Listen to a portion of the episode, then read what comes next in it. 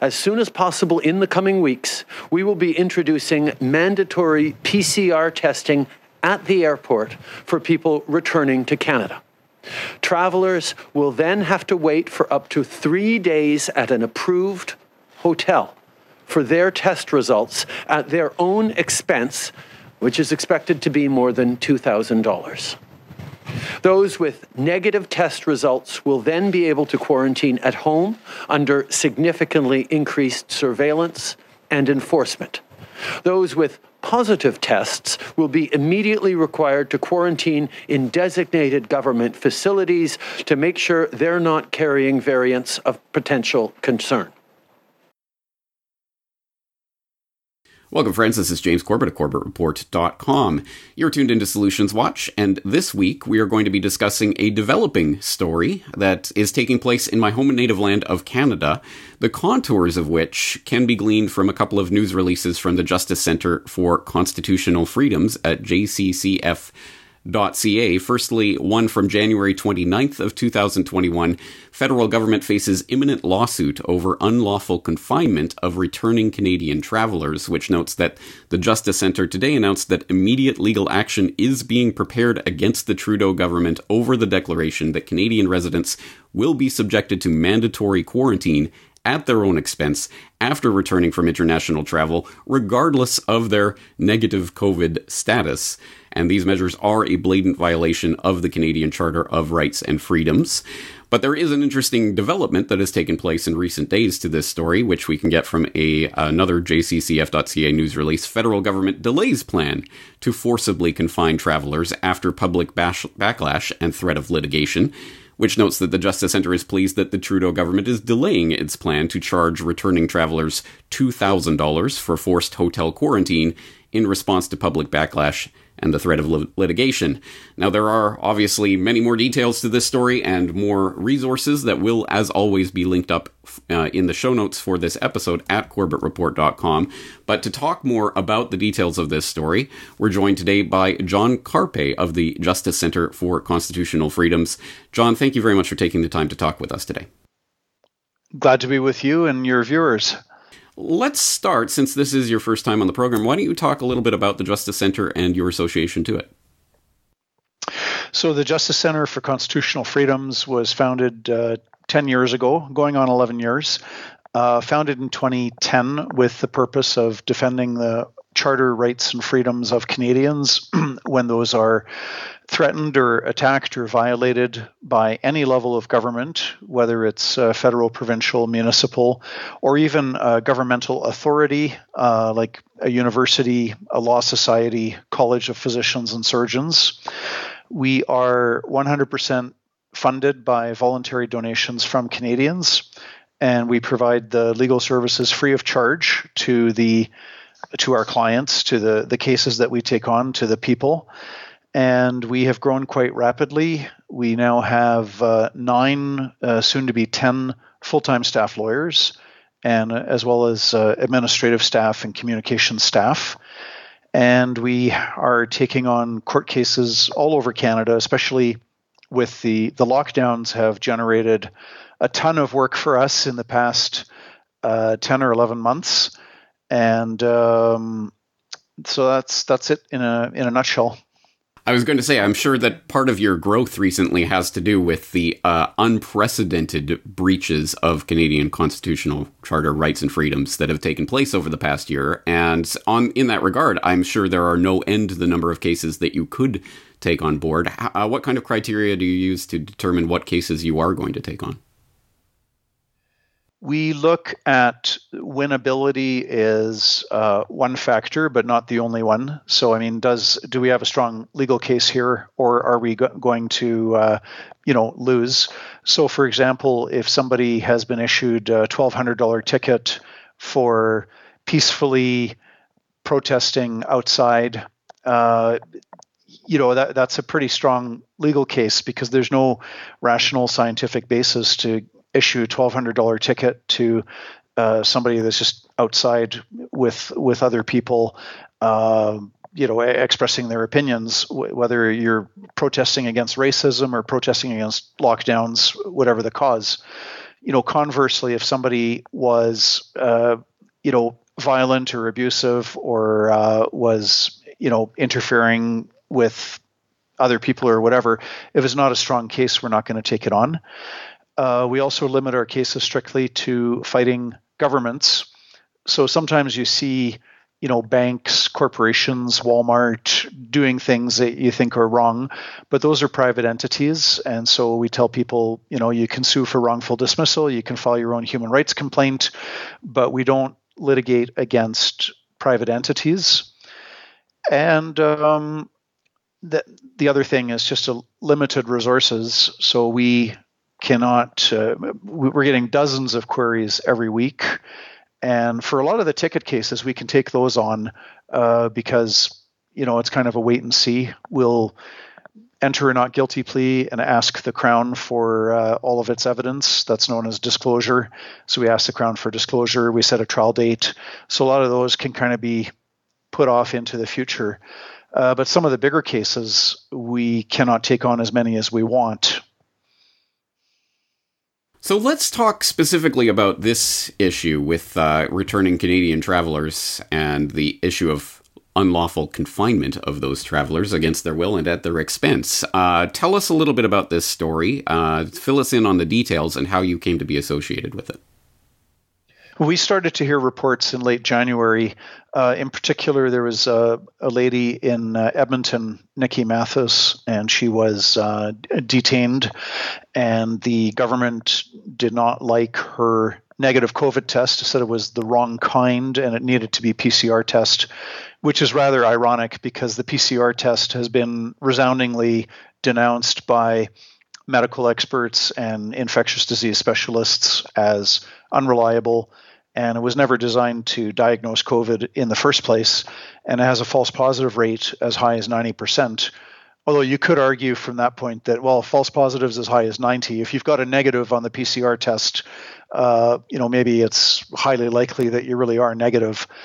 But um, what's not been explained by the federal government is why it's not okay for people to quarantine at home but to answer your question, how we found out about it was just the the news reports, and and then people started contacting us, and we've now had well over a dozen people uh, contacting us with their own stories about how they were just apprehended at the airport, taken away in a white van to a secret location, not provided an opportunity to contact a lawyer, cut off from their friends um, and, and family. You can't communicate with anybody which again, they, where's the science, right? We're not going to communicate. We're not going to spread COVID by way of a, a, phone call or a Skype call. It's like, oh no, you can't contact your family. That's creepy. That sounds like a repressive third world dictatorship or some communist, Nazi, whatever type of regime that's going to lock you up. And and then the secret location. I mean, if you're accused of murder, uh, you have a right to a lawyer and you have a right to uh, uh, if you're if you are detained, you're a, you have the right to have that detention reviewed by a judge who looks at it and says, okay, they can continue to confine you until trial, or no, they have to let you go. And here, there's this isn't even reviewed by a judge; you just get locked up. So we found out about it through all the reports, and now we are um, we've taken on. I think we're up to about a half dozen clients and we're working on a court action. Uh, and those clients are swearing affidavits, you know, t- telling their stories about how they've been locked up. As you say, it. I mean, there's no possible justification for the secret detention of these people and and preventing them from from contacting the outside world. Again, as you say, that's even if you were accused of murder, you would still receive those basic rights. So it, it's so strange. Uh, I can't conceive of any possible reason that the Canadian government could give for such uh, actions, which brings to my mind the question of have any of your clients ha- have any of their specific stories been reported on by any outlets or journalists that you know of? Yeah, the the Western Standard, which is an online publication, uh, they they have at least two stories up uh, but media all over the, the Toronto Sun had a story in the past few days. So there there are even the mainstream media are starting to report on this. and uh, you know the stories are coming out and i guess so one good thing is you know so far knock on wood i don't want to give the government any ideas but the government's not trying to silence people once they're released which although you know with this fear-based public policy and just the uh, unnecessary hysteria about the covid virus uh, wouldn't surprise me. I mean, it's the same federal government that is seriously talking about censoring speech on the internet to correct misinformation or things that people might find hurtful, which is just very disconcerting. And the government is, is moving in that direction to get Google and Facebook uh, and, and YouTube to do its dirty work for it and start censoring speech. And that's that is totalitarian. I mean, that is a repressive regime, whether it's you know um, communist North Korea, communist China, theocratic Iran, uh, some anti-communist right-wing banana republic. Uh, it, it, doesn't matter what the ideolo- it doesn't matter what the ideology is of the regime. This is just pure repression. When you've got um, you've got governments that are moving towards censoring speech on the internet and i apologize it's off topic but well it i think it's all related and as you say it forms the context of what we're seeing going on um, let's talk a little bit more specifically about the actions that the jccf has been involved in for example i understand you wrote a letter to the uh, transport minister uh, as this story was developing in late January, and uh, that will be linked up in the show notes for people to read as well. But give us the gist of that letter and the threatened legal action. So, three page letter, and we talk about how this violates the Charter of Mobility rights, which is Charter Section 6, which is the right to freely enter and leave Canada. Now, this is not a total ban uh, in the way that, say, North Korea would, you know, shoot anybody trying to leave the wonderful paradise utopia that they've created there. Uh, so it's, it's not North Korea, but it certainly is a a partial violation that the government is now saying, sure, you can leave Canada, but if you return, you're going to be subjected to a $2,000 fee for getting uh, forcibly, involuntarily locked up somewhere. That's a serious. Uh, serious impediment on uh, on your freedom to travel compared to say a more minor impediment where they say well we want you to take a covid test when you land in Canada and uh, you have to quarantine at home for 14 days. Those are also uh, violations of charter freedoms, but on a much smaller scale. So, in our letter, we talk about how this violates the charter mobility rights and it f- violates the uh, charter freedom to be free from arbitrary imprisonment, the right to counsel, uh, and other legal rights that you typically have if you're accused of a crime. And here the crime seems to be a Canadian that's going to come back to Canada seems to be the crime in question, but you don't have the same rights that you do if you're actually accused of a crime. So we explain that to the federal government and we talk about how this is unnecessary. Uh, in our view, there's no justification for it. And uh, then we warn that if these policies are pushed ahead, then uh, we will sue and that leads me to a, a, last but, but very significant point is that people have been arrested and detained and locked up uh, without this policy even being in force, which is, again, that's the hallmark of a repressive regime where law is kind of invented on the fly by the health minister, the prime minister, the president. Uh, the, the, in, in a repressive regime, laws are not duly passed by parliament and reviewed by the elected representatives of the people through a lengthy process, and it's lengthy on purpose. So we have deliberation, we have debate, uh, we have the opposition parties have an opportunity to put forward amendments, which even if rejected, at least we had debate. And then you have the second reading, third reading, royal assent, and eventually proclaimed into force. And there's a reason we have that long, lengthy, cumbersome process. It's to protect the rights and freedoms of people. And it's also to ensure that we have the best possible laws as a result of informed debate and debate over time and debate with public input. What we have now is, and it's frightening at the provincial level as well in the Canadian provinces, the provincial governments, they write laws on the fly and we have government by news conference, and we have the chief medical officer announces, "Oh, restaurants open, restaurants closed, restaurants open, restaurants closed, gyms open, gyms closed, churches shut entirely, churches limited to capacity, schools open, schools closed." There's no there's no democracy. This is a medical dictatorship when you have no input from the federal parliament, the elected MPs, and on the provincial level, you've got the MLAs. Uh, they don't they have some indirect behind the scenes say i suppose uh, but there's no democracy. So that's the other big point on this is that people have been arrested and detained even in the absence of any policy that has been duly elected that, that might have the force of law.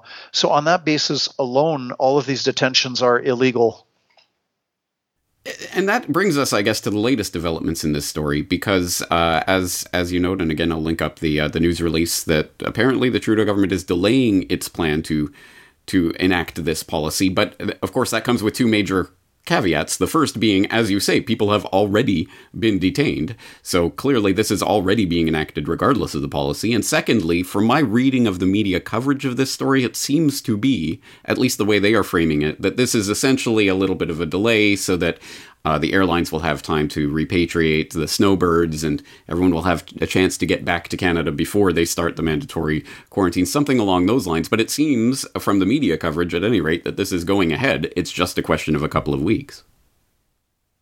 Well, it's. I think the process may have unfolded. This is speculation on my part, but I think that uh, the Prime Minister Trudeau and the political advisors decided that this was uh, a good idea, and perhaps didn't get proper legal review and now it's like oh you know uh, prime minister we have this thing in canada known as the canadian charter of rights and freedoms and its purpose is to protect citizens from government. And you can't just you know uh, have a, have a news conference and declare something into being. Um, so maybe they're looking at it more from a legal or charter perspective and they're having their justice department review it uh, but even then, uh, if if they proceed with this, uh, they will have to answer for it in court, because the big question is why should Canadians not be allowed to quarantine at home? Why are we using the notoriously unreliable and inaccurate PCR tests that the government insists on? And you know, in the bigger context as well, you've got international travelers purportedly uh, responsible for you know one percent of the one or two percent of the COVID spread. So why is this a problem? I mean, sick people generally don't uh, travel.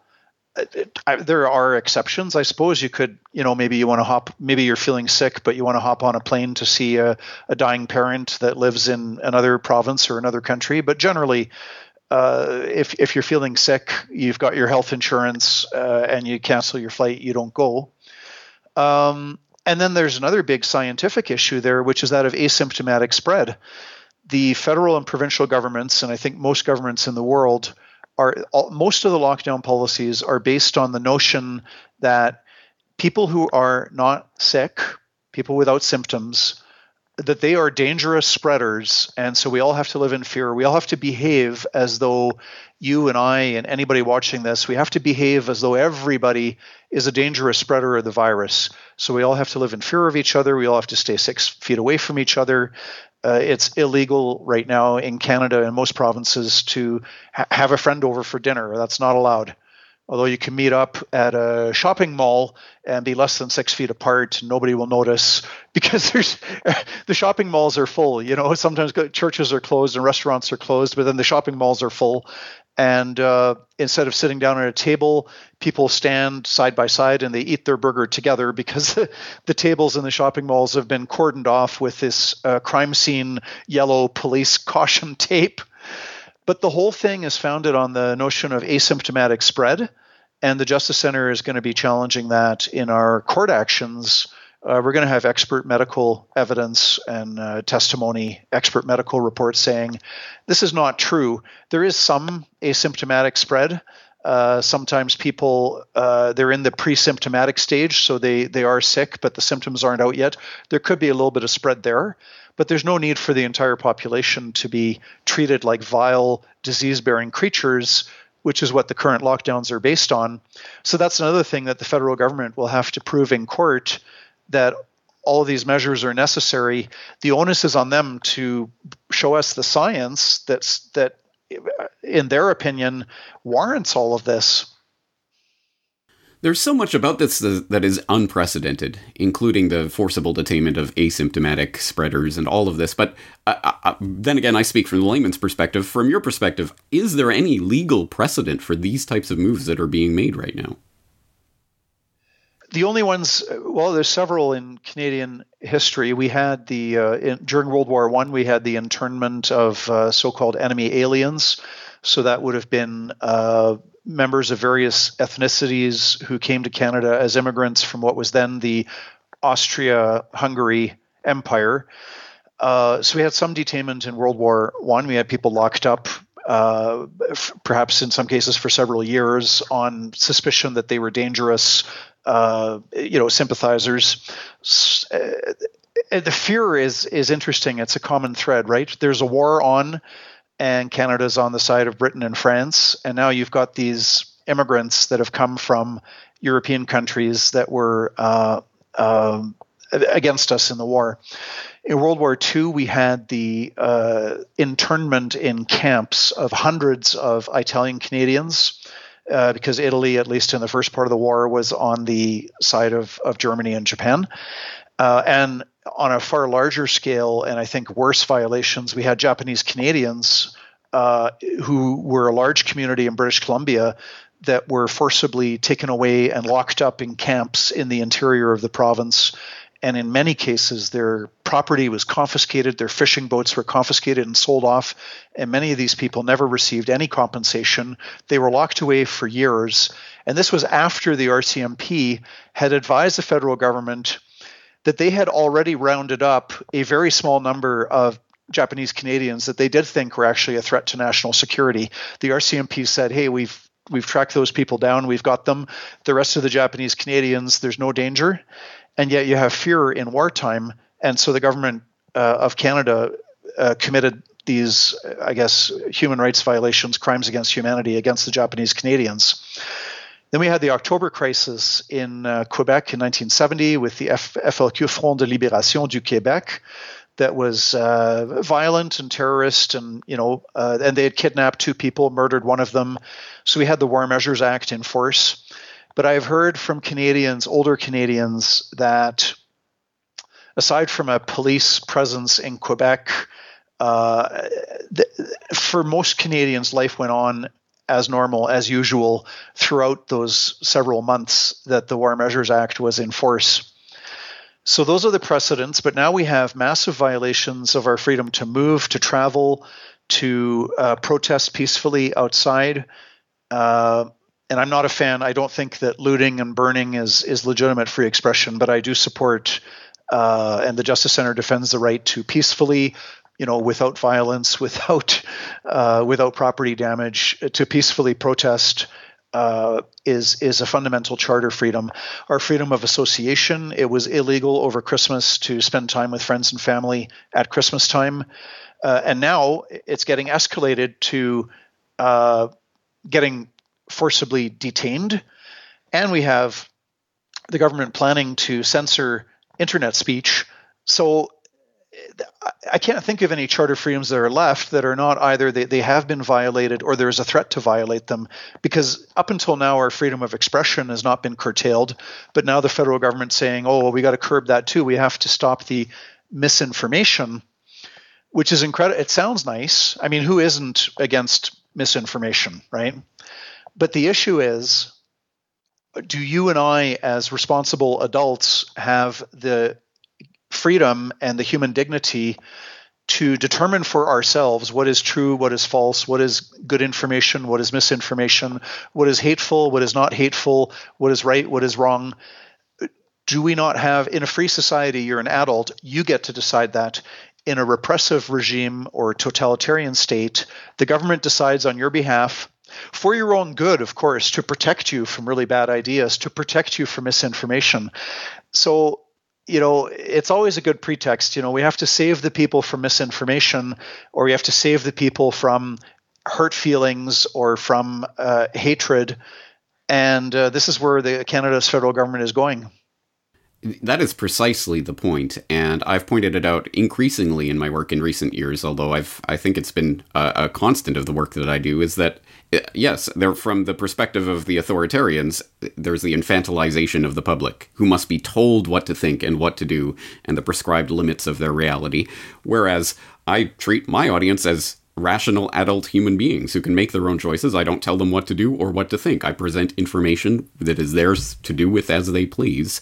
And anyone who would co- seek to come in between myself and other rational adult human beings in an exchange of ideas is an authoritarian and a tyrant by definition, which um, just uh, yes, uh, I do this for a living. I look at this information every single day, and but at, laying it out on the table as you just did disgusts me to the core of my being to see what is happening right now and to see the tyrants coming out and taking off the mask is truly upsetting. And all of the precedents you list there, I suppose, are relevant, but they're not exactly the type of precedents that I think the Canadian government would like to point to.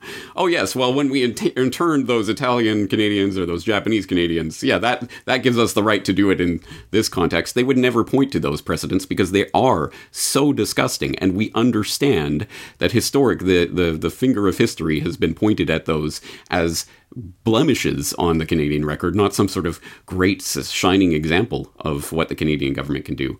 Which I suppose begs the fundamental question of all of this, which is uh, for the underinformed Canadians in the crowd or for people internationally who might not know, what is the Canadian Charter of Rights and Freedoms and how has this magical piece of paper not magically protected people from being detained by their government? I love the question. You know, freedom exists ultimately in the human heart, the human mind, the human spirit. Now, there's a lot of really healthy debate that that has taken place and will continue to take place uh, about the shift that Canada made in 1982. We shifted from a British system of parliamentary sovereignty, where basically, if you didn't like a law, your recourse was the democratic process. So write to your MP and say you want the law changed, and if the MP is not going to do it, well then you know vote them out next election and vote in somebody better. But you could not prior to 1982 uh, in Canada, you could not go to court and get a judge to rule that a law was unconstitutional and strike it down. That's a US system that they've had for well over 200 years. And so in the United States, you can go to court and say, well, the American Constitution or the state constitution or, or both. They protect my uh, my freedom of speech, uh, my freedom of religion, so on and so forth. And you have judges striking down laws or upholding laws. Um, so what we did, what Canada did in 1982, is we switched uh, with the adoption of the charter and making that part of our constitution. We switched from a British style system of parliamentary sovereignty to an American style what's called a constitutional democracy. And so this is where the courts play a role in the laws, and a court, an unelected, unaccountable judge, uh, can strike down a law as uh, as unconstitutional. Now, I think we have less freedom today with the charter than what we did in 1982. I'm not sure if that's because of the charter necessarily.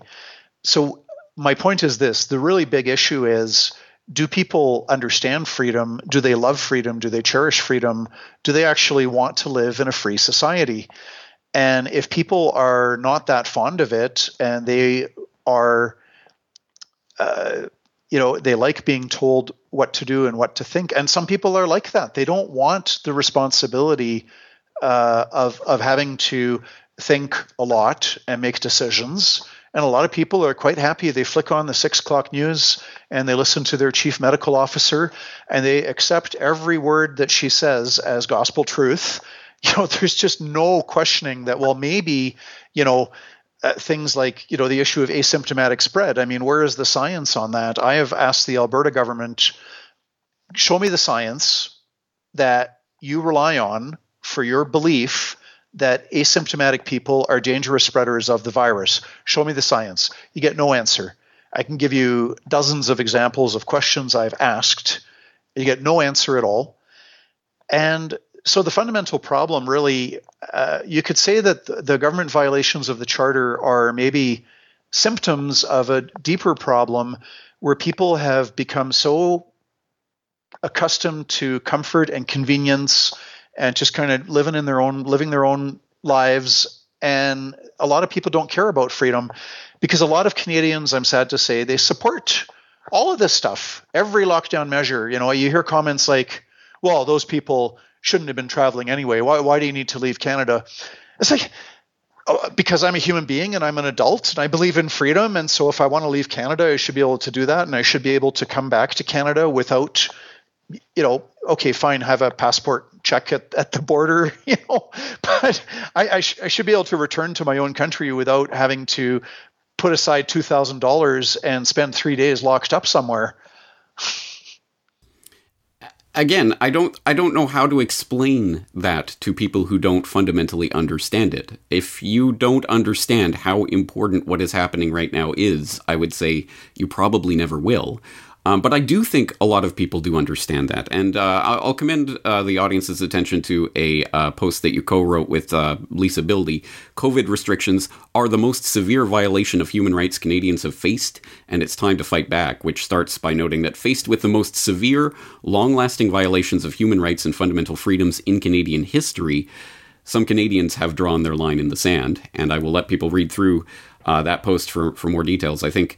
Uh, that will resonate, I imagine, with a lot of my audience. It certainly does with me. Um, as a voluntarist, I don't think that my fundamental, inalienable human rights come from any piece of paper, but we do live under a system, supposedly, of the rule of law, and these are the rules, but oh, by the way, they can all be thrown out at the, any sort of declared emergency, so they are not worth the paper they are written on unless there is some sort of process for some sort of redress of grievances. So I I commend your efforts at the very least for drawing attention to the fact that tyrants are acting like tyrants. We, I suppose it remains to be seen whether there will be justice to be found here, um, but that's part of the process. And at the very least, we can get more people aware of what is happening and draw attention to these issues so that we can begin the real societal debate that I think will be one, the most important aspect of this. Because as you say, if people are happy enough with it and support these measures, then they will probably be enacted, regardless of what the Canadian Charter of Rights and Freedoms says or doesn't say. So, as I say, I think your efforts are important, and you certainly do talk the talk. A lot of people talk the talk, not a lot of people walk the walk. So, I will let my audience do their due diligence on the Justice Center for themselves, read through your materials, see if they do support your efforts and what you're doing. If they do, and again, we'll direct them to jccf.ca, but if they do support what you are doing, how can they support your work in general and your work specifically on this issue? Well, we we have the the the nine soon to be 10 staff lawyers that are working long hours, you know, taking on dozens. Uh, we might be into the hundreds now if you include all of these ticket cases, right, where somebody got a $1,200 ticket for violating a health order. We've taken on so many of those. And but the reason we're able to carry out the work is because people donate money and uh, our support is very broad based. So we get uh, uh, about a fifth of our revenues are coming in in the form of uh, donations of two hundred dollars and less, and another fifth in the uh, two hundred to one thousand range, and another fifth of our revenues in the thousand to ten thousand, and another fifth in the ten thousand to uh, to 50,000 and then another fifth uh, we have some foundation grants that are larger. So it's kind of we're getting support at all levels and I always tell people you know your $100 donation by itself does almost nothing. However when you get uh, 3 or 4,000 people each kicking in a 100 bucks suddenly you've got enough to hire two or three full-time lawyers so we're grateful for all the support that we get. People can donate online at uh, www.jccf.ca. We issue an official tax receipt. Um, so that's, of course, valuable for, for people. You enclose that with your uh, your annual taxes, and you kind of get a partial refund on your donation. Is what it boils down to. And um, the more support we get, the more lawyers we're going to hire, the more uh, cases we're going to take on because I, I, think we're, we're 10 and a half months into this. This isn't some uh, temporary flatten the curve. This is kind of a permanent state. If we don't fight back, uh, these freedoms will be lost forever. and our children and grandchildren will not even know what it's like to live in a free society. They'll be accustomed, you know, from childhood onwards to have the chief medical officer uh, control your life and uh, dictate your life to you once a week by way of a news conference, all in some effort to, uh, all in a futile attempt to uh, to avoid a virus, which has never been successful in human history, to uh, uh, to try to completely avoid any virus. Well, my regular audience does not need to be told how incredibly important this is and the types of precedents that are being set right now. So as always, the most important thing is what can we do about it? And one potential is to support the Justice Center specifically in the work you're doing. Another broader aspect of this is simply to be the voice of public backlash that will hopefully delay and delay and delay until they eventually have to cancel their plans. Because, as I've noted before, uh, there are trial balloons that are set up. We're going to start doing this. Oh, the public doesn't like it. Oh, sorry, that was just a plan. We're not going to do that after all. So, your voice does make a difference at this time. And I want everyone out there to, to be aware of that. If you raise bloody murder about this and scream from the top of your lungs that you're not going to take it if you kick up a stink, then this may be delayed forever and eventually shelved. If not, it will probably proceed as planned. So the, um, I, I, hope people take that aspect of this into consideration as well. All right, John Carpay, there's so much to talk about, but I think we're going to leave it there for today. As I say, I will direct people to um, your website uh, generally, but also the specific links that I talked about in our conversation that will be in the show notes at corbettreport.com. Thank you very much for your time and your efforts. Thanks for having me on your show, and uh, perhaps we'll chat again in future. I hope so.